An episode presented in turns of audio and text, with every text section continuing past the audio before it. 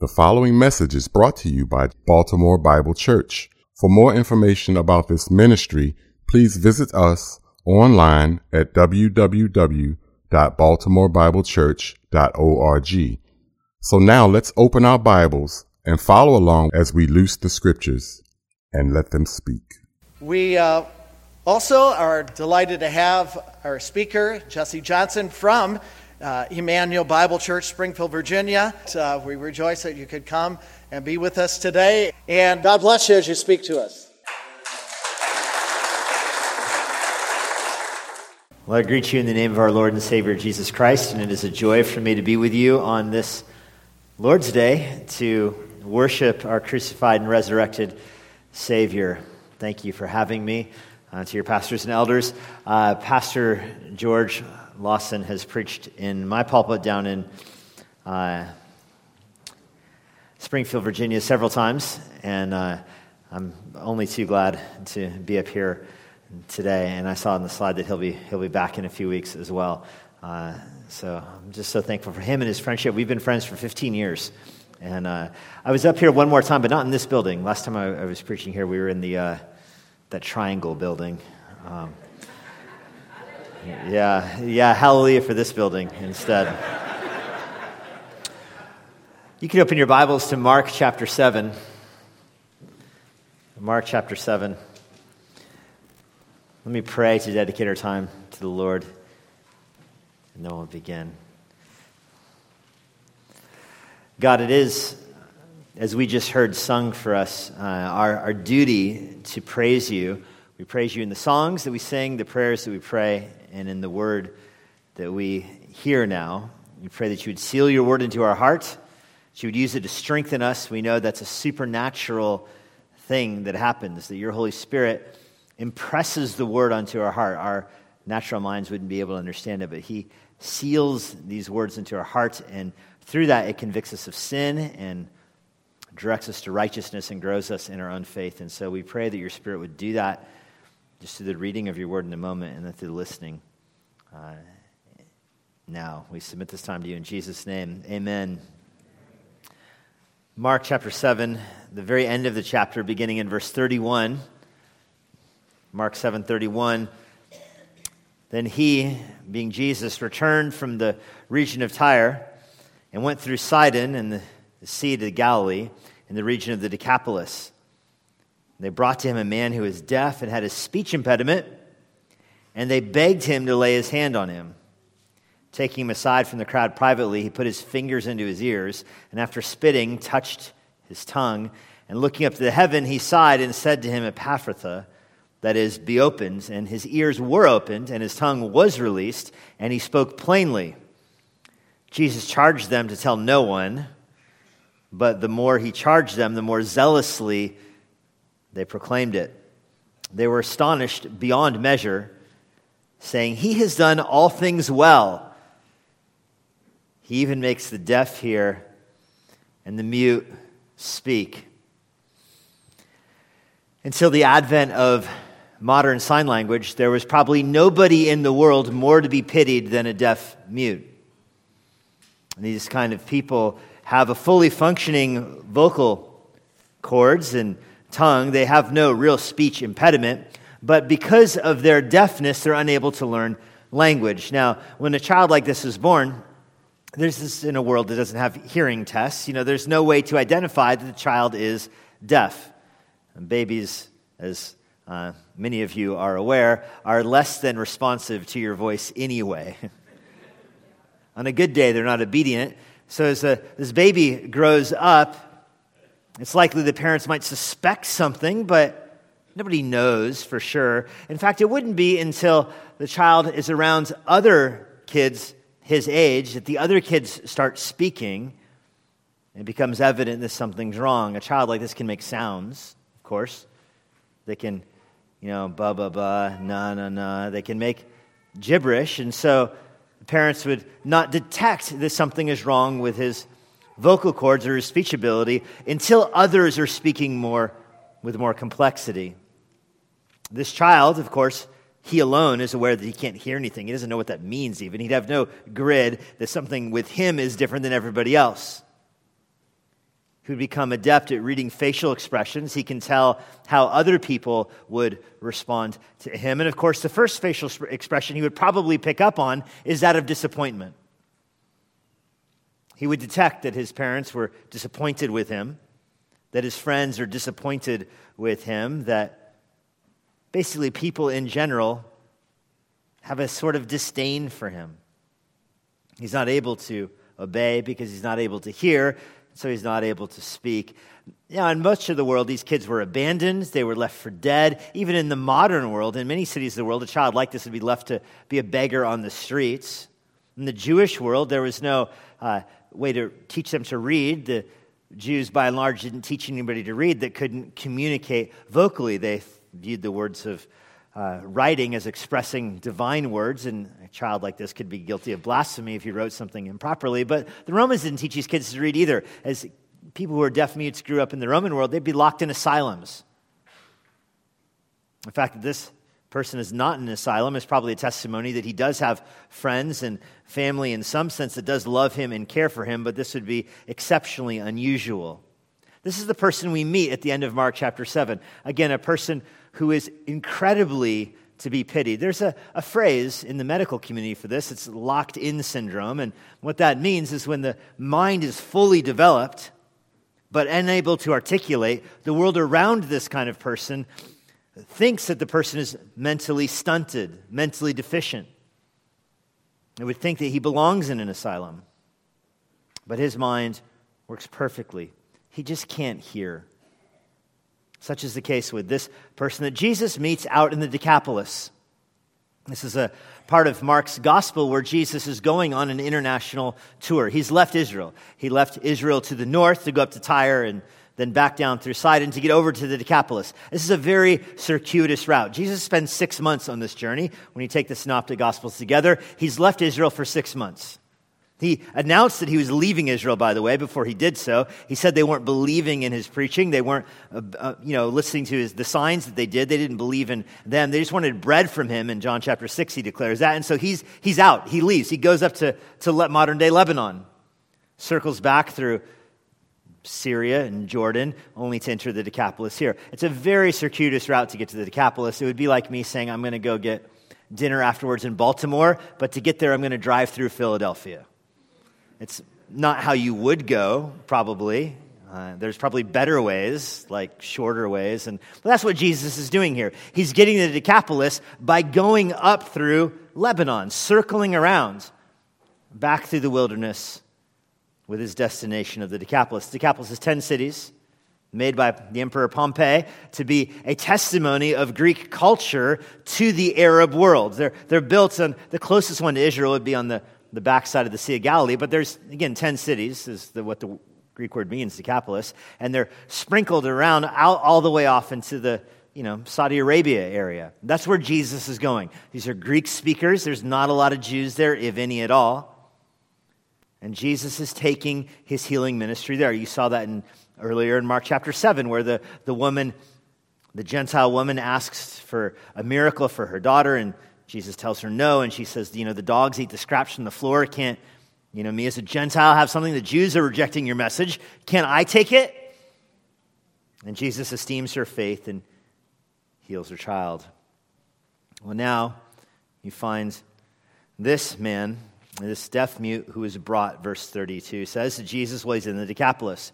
They brought him the man who was deaf, and he had a speech impediment. It's an odd word for speech impediment there. The ESV translates it that way. It's a word for chained. It means his tongue is chained to the back of his mouth. It's a word that's normally used in the, in the scriptures for the act of being chained, imprisoned, for example.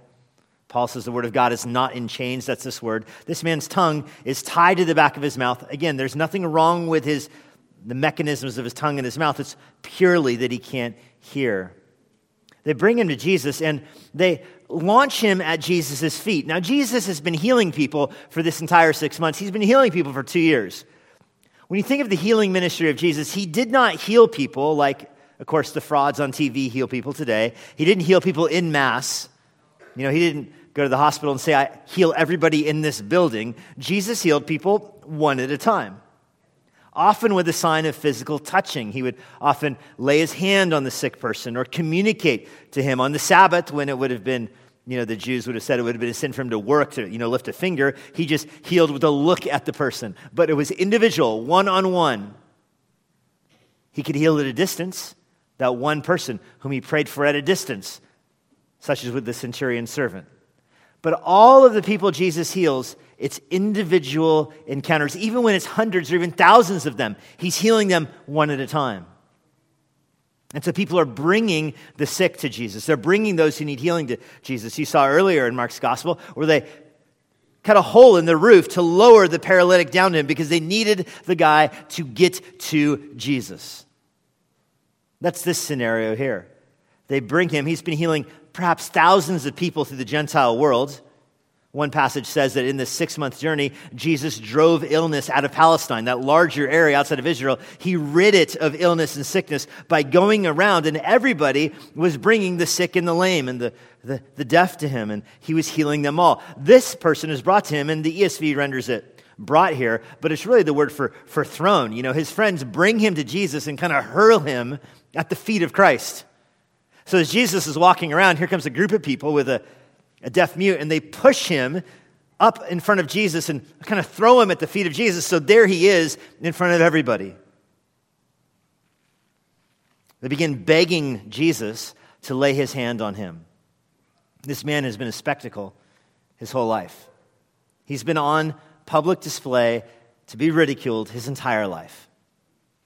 He probably largely knows disappointment, if not uniquely or only knows disappointment. And now he finds himself at the feet of the Savior. This is a long way from Israel. Jesus takes this man, verse 33 says, aside, away from the crowd, privately. I don't know how he accomplished that. I don't know if he had a tent there or a privacy screen. We, there's no indication of what transpired here, except the text says he took him away privately. And just pause for a second and marvel, Jesus is not making this man into a public spectacle. He's not doing this for the crowd. He's looking at this person individually, one to one, eye to eye, privately. He takes him aside. He puts his fingers, it says in verse 33, into his ears. So you are in close proximity right here. I mean, how far are your arms? A couple feet? So Jesus is nose to nose with this guy, fingers in his ears.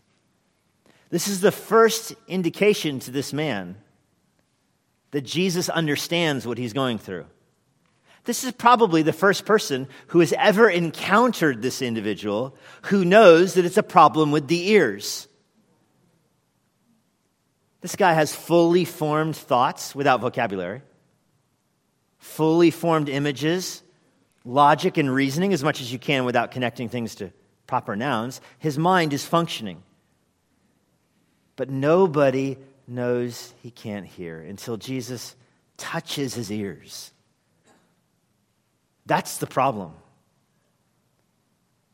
Reminds me of Exodus chapter 4 when God calls Moses to be a minister, a speaker, and Moses says, I can't talk, so no, then Yahweh tells Moses, Who do you think made your mouth? I know what's going on in your mind. I know what's going on in your mouth. I made you. That's this kind of encounter here. You're seeing the, in this sense, the deity of Christ on full display. He's looking at this person, and by virtue of grabbing his ears, he is communicating to him, I know you. I formed you. Now, sin, of course, mars the world. There is sickness in the world. There is mental incapacity in the world. There is illness and untimely death in the world because of the reign of sin. Of course, that's true. But God is still sovereign over that. He's sovereign in a way that doesn't imply he's morally responsible for sin in the world. He's sovereign in a way that he can look at Moses with a speech impediment and declare, I made you. It doesn't make God morally responsible for sin, but it definitely makes him sovereign over all of the ways that we are. And so it is with this deaf mute. Jesus is expressing his sovereignty over his ears, his sovereignty over, and The logical connection here is sovereignty over his thoughts. God knows what this person is thinking. He has access to his mind, he has access to his heart. This guy can't communicate, but Jesus reads his thoughts like he would read the mail. He moves from his ears and spits, and then touches his tongue. The Greek is, I think, implying that he spits onto his tongue. That's the way that the word that's translated and here in English, it can be a connecting word. He spits in order to touch his tongue. I don't know if he spits in his hands and touches his tongue or directly on the tongue. I think it's how I read it. That's weird. Like it's, it's not ungodly to read that and go, okay. if you're a doctor, don't do this. You'll go to jail probably. the Romans had all kinds of weird understandings about the way spit worked from emperors who would spit on their subjects and even soldiers that would demonstrate a change in command by spitting one to the other. Not the way our military works. There's all kinds of fake faith healers that would make these potions with their spit and mixed rooster blood with it and sell it to you. Jesus isn't doing any of that. I think the spit here is demonstrating, first of all, his closeness, his understanding of everything going on in this, this person. Secondly, it's demonstrating the power to heal is coming from Jesus. It's out of him. What heals this man, what we heal this man's mouth is what is from Jesus' mouth, in other words. It's a way of demonstrating that he alone has the power to heal. He touches the man's tongue. But then we move beyond the deity of Christ here, who, who made this person can heal the person, into the humanity of Christ in verse 34. He looks up to heaven. Jesus is demonstrating, he's communicating by virtue of touching the ears and spitting on the tongue. Then the look to heaven. The spitting on the tongue is demonstrating the power to heal comes from me. The look to heaven is demonstrating without words here. Remember, there's no vocabulary, there's no words exchange here. The guy doesn't have vocabulary. Jesus is communicating to him, I can heal you but the power to heal you comes from above me. So that's the way healing works. It's from the Father to the Son, from the Son to the person. What this establishes is the Son's authority, and it establishes the Son's authority is from the Father. Now, Jesus has taught this repeatedly through his ministry. He says, I can only do what the Father sent me to do. And he says he joins his working to the Father's working. He says, If you see me working, you've seen the Father working. I and the Father are one. We're doing the same thing. And here he's communicating that that work is coming from me, but it doesn't originate with me. It's coming from me, like the spit demonstrates, but it originates with my Father who is in heaven.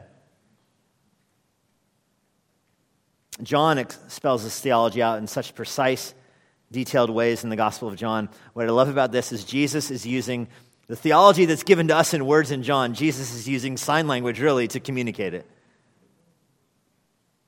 How do you know Jesus was sent from the Father? How would you communicate that without words? Jesus is doing it right here. He looks up to heaven. You see the weight of sin on Jesus as well. He sighs. Reminds you of Romans 8, where creation groans under the weight of sin. The earth does not willingly support all of our sinful activity with its structure. The earth groans the sun doesn't willingly give its light to light our sinful paths, but it groans in doing so. Here, Jesus is walking, God in human flesh, truly God, truly man, the deity of Christ on display, the humanity of Christ on display in one person. Jesus, the true God man, is walking on earth, and in his person, he is grieved, weighed down, exasperated, whatever word you want to use here. He is burdened by sin. He sees the affliction of sin in the world. Uh, it's not to imply that this man sinned and that's why he's a, a deaf mute, or even that his parents sinned. That'll be a question that'll be asked in John's gospel. He's just communicating that the existence of sin in the world is hard. That's what a sigh communicates. If you ask someone, How are you doing today? and they sigh,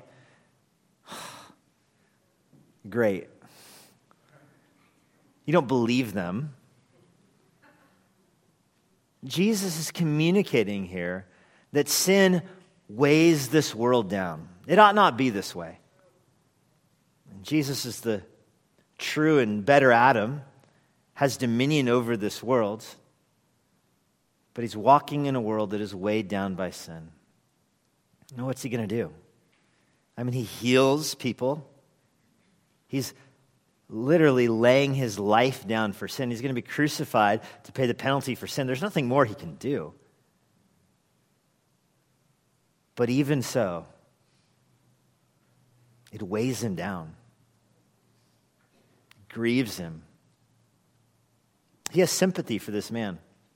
And not just this man, but for all who are weighed down by sin, and he sighs. He speaks to him, Epaphratha.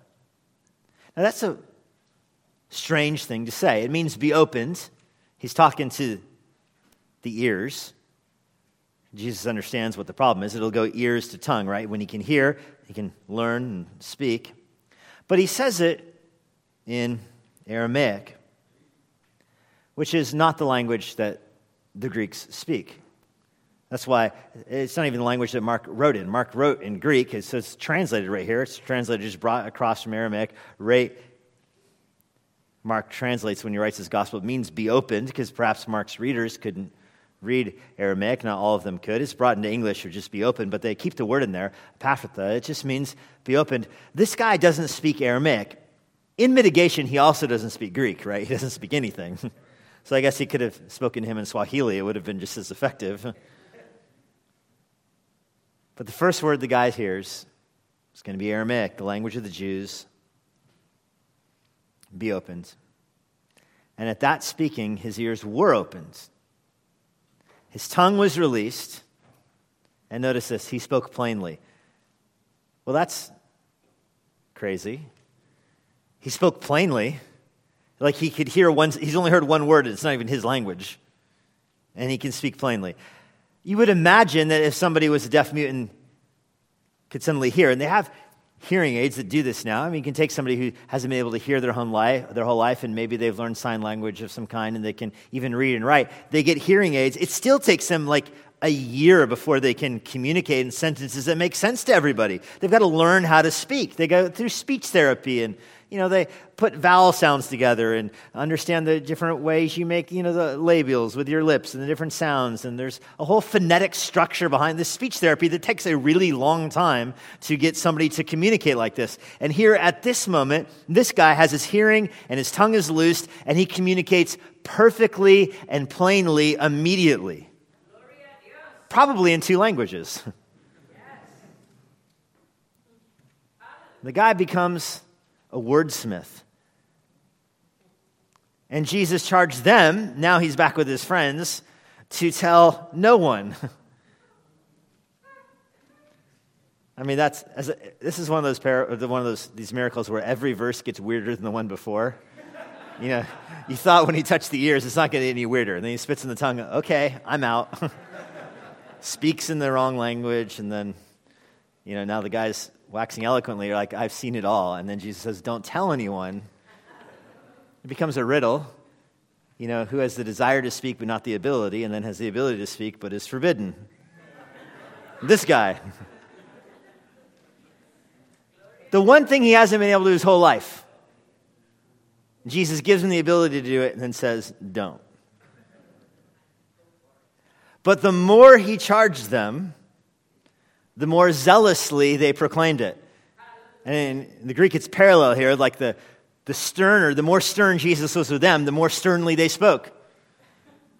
The more exasperated Jesus got, the more exasperated they got in their speech. It was like they went up together. And perhaps you've seen like a parent arguing with the child at, you know, Walmart.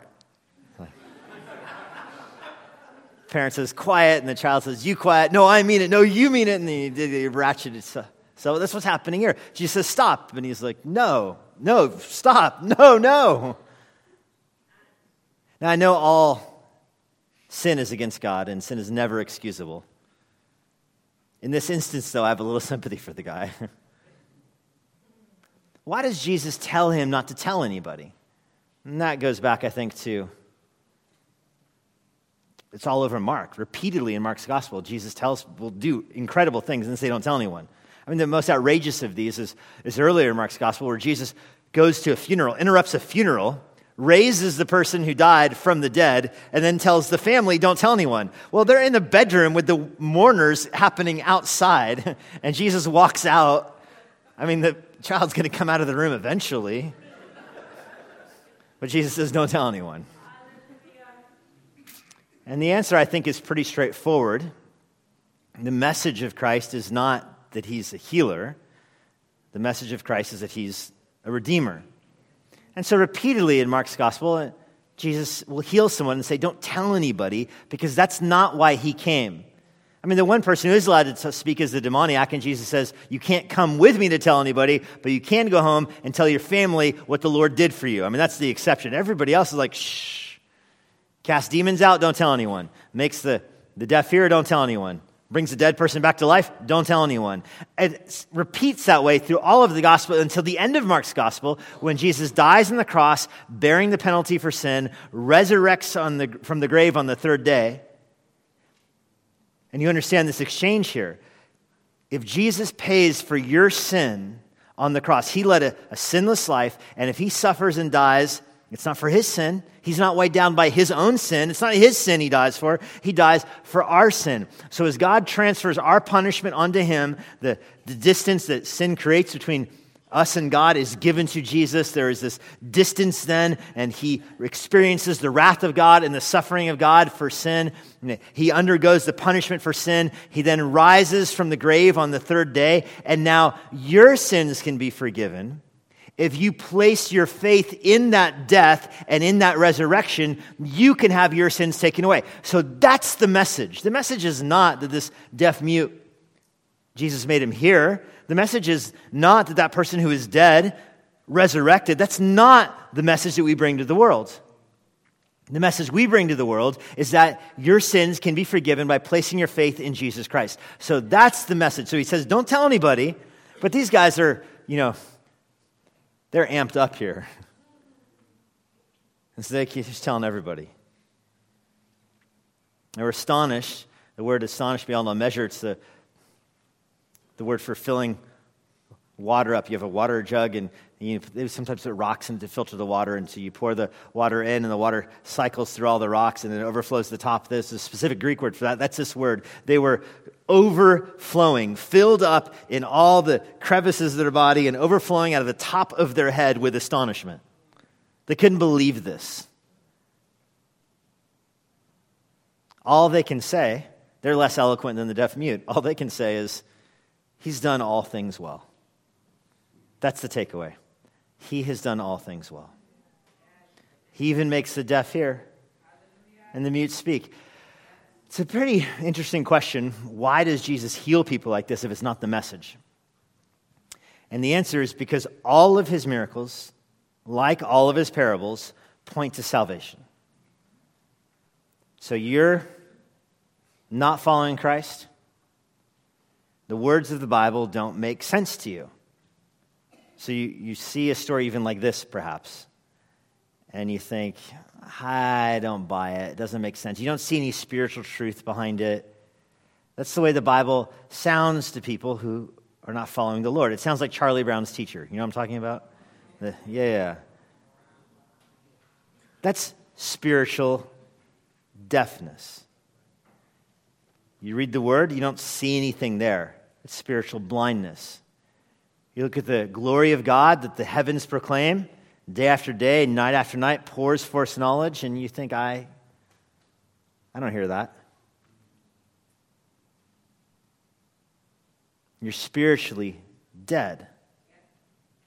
You're supposed to be alive, but you're dead. So the miracles of Christ hit in all those areas, don't they? It opens your eyes, it opens your ears, it gives you life. You place your faith in Christ and you see truth in the word. You place your faith in Christ and you, you can even taste truth. Psalm 19 says it tastes like honey. Before it tasted like poison and vinegar. And now, because of your faith in Christ, you, you eat the word of God and you're like, whoa, that is delicious. You live. You can't, your feet don't serve the Lord but apart from faith in Christ. But once you place your faith in Christ, suddenly you went from being spiritually lame to spiritually walking and you can follow the Lord. And your hands don't serve the Lord. Apart from faith in Christ, but with faith in Christ, your hands are suddenly productive for the Lord.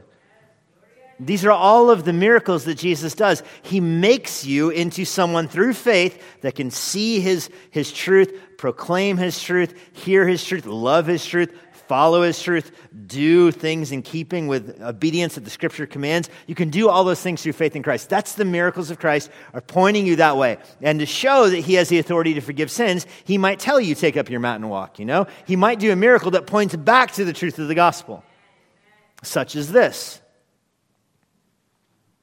But those miracles, they underline the message. They circle it, they star it, they validate it.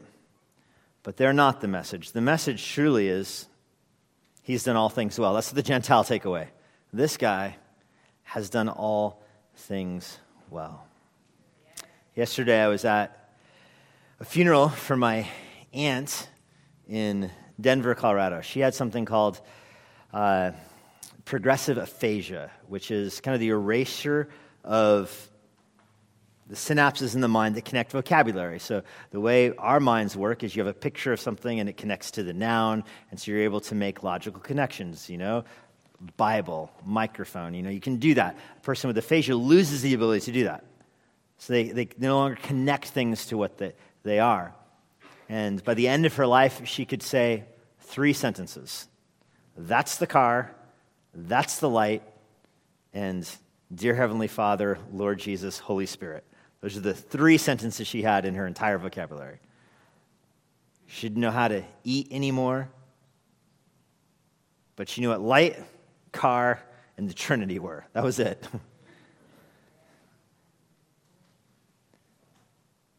As she started to get worse in her disease, I flew out to see her a few years ago. This was I think one of her last car rides was picking me up at the airport before she was still able to drive. That didn't last much longer. And I shared her with her this story and told her that even if your brain continues to break down, you know the Lord knows your thoughts. You might not be able to pray, you might not be able to say words to the Lord, but He knows what's in your heart, He knows what's in your mind. For some of you, that's great news. But apart from faith in Christ, it's terrible news.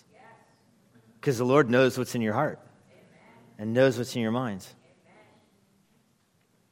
Your only hope, if that's you, is to turn to the Lord Jesus and do what these friends did with the deaf mute throw yourself at the feet of Christ and ask for his forgiveness for your sins. God, we're thankful for your word, which causes the blind to see, the deaf to hear. Pray for this congregation. Pray that you would fill us with a desire to proclaim the beauty of the Lord to the, to the world. We, in many ways, resemble this man. We, too, are spiritually blind and spiritually mute. But you've opened up our eyes, you've opened up our ears, you've unchained our tongue.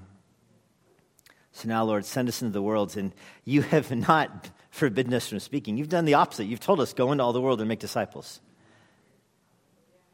You've told us, preach the gospel in season and out of season. You, you've told us to be ambassadors to you, to beg people to come to faith. So now that you've given us something to say, Lord, our tongues are unloosed, use us this week to proclaim your good news to, to the world.